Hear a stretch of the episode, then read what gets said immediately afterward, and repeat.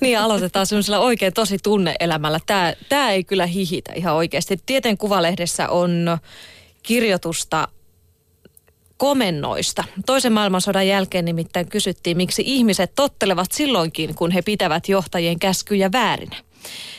Yhdysvaltalainen psykologi todisti vuonna 1961 tekemällään kokeilla, että ihminen voi luottaessaan sokeasti auktoriteetteihin olla valmis tappamaan ikään kuin alkukantaisten vaistojen ohjaamana. Jalen yliopistossa toteutettuun tutkimukseen osallistui 40 koehenkilöä. Siinä laboratorion vaatteisiin pukeutunut kokeenjohtaja pyysi tiukkasävyisesti koehenkilöä antamaan toiselle ihmiselle sähköiskun paljastamatta, että tämä näyttelee kipukouristuksia virran muka poltellessa elimistöä. Siitä huolimatta, että teeskentelijä kiemurteli ja päästi kovaäänisiä parahduksia, koehenkilöt käänsivät säädintä yleensä aina, kun heitä kehotettiin siihen. Peräti 70 prosenttia näistä koehenkilöistä ei kieltäytynyt kertaakaan ja he olivat lopulta valmiita antamaan kivusta ja kauhusta kirkuvalle uhrille kuolettavan 450 voltin sähköiskun.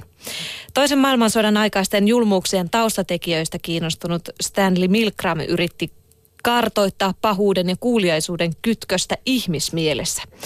Hän tulkitsi näitä tulo- tuloksia niin, että kokeen johtajan vaikutusvalta eli auktoriteetti riitti ohjaamaan koehenkilöiden toimintaa, koska tottelevaisuus on juurtunut niin syvään psyykessä. Hän näki taustalla olevan ikivanhoja sosiaalisia tarpeita.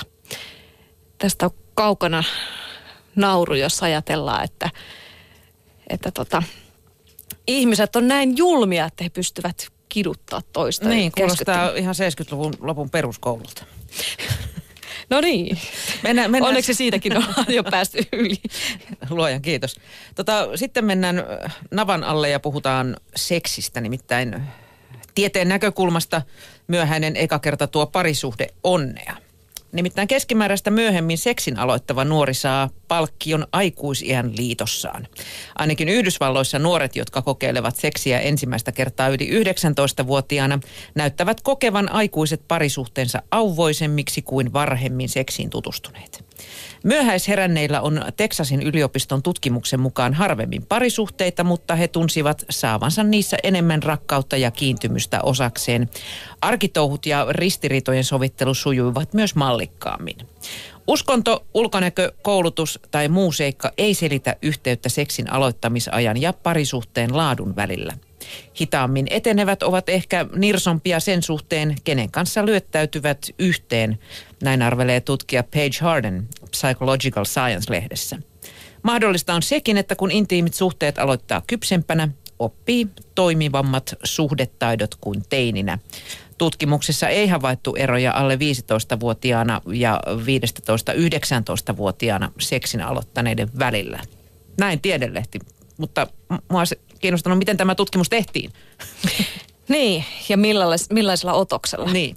No sitten vielä otetaan tältä Me naiset täällä.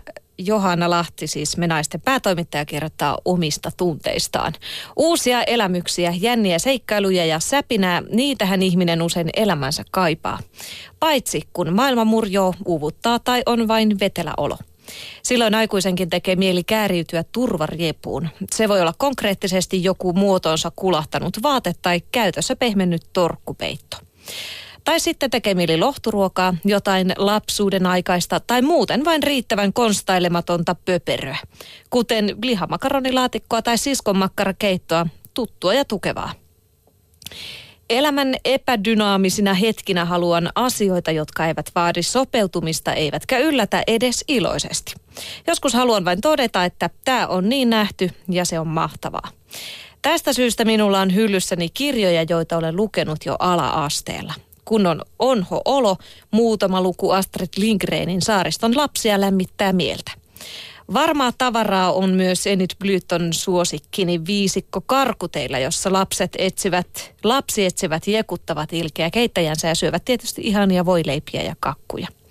Lohtukirjat kuuluvat myös lomailuun. Luen joka vuosi ainakin kerran Mely, Melukylän lapset sekä Pienitalo Preeriala-sarjan. Näin siis kirjoittaa Johanna Lahti. Ja hän muistaa tarkkaan, mitä tapahtuu missäkin kirjassa – Melkein senkin, mitä lukee yksittäisellä sivulla. Mitään uutta en näistä kymmeniä kertoja lukemistani kirjoista enää löydä. Syödään vaahterasiirappileipää, matkataan vankkureilla pitkin preeriaa ja rakennetaan taas kerran uudisrakennus. Vaikka maailman ympärillä rynnii eteenpäin, Ingalsen Lauran luona asiat ovat aina rauhoittavasti ennallaan. Näin siis Johanna Lahti Menaisissa. Kumma juttu on tuo tuttuuden ja turvallisuuden yhteys. Tuota kutsutaan myös regressioksi, ei puutu kuin peukalosuu.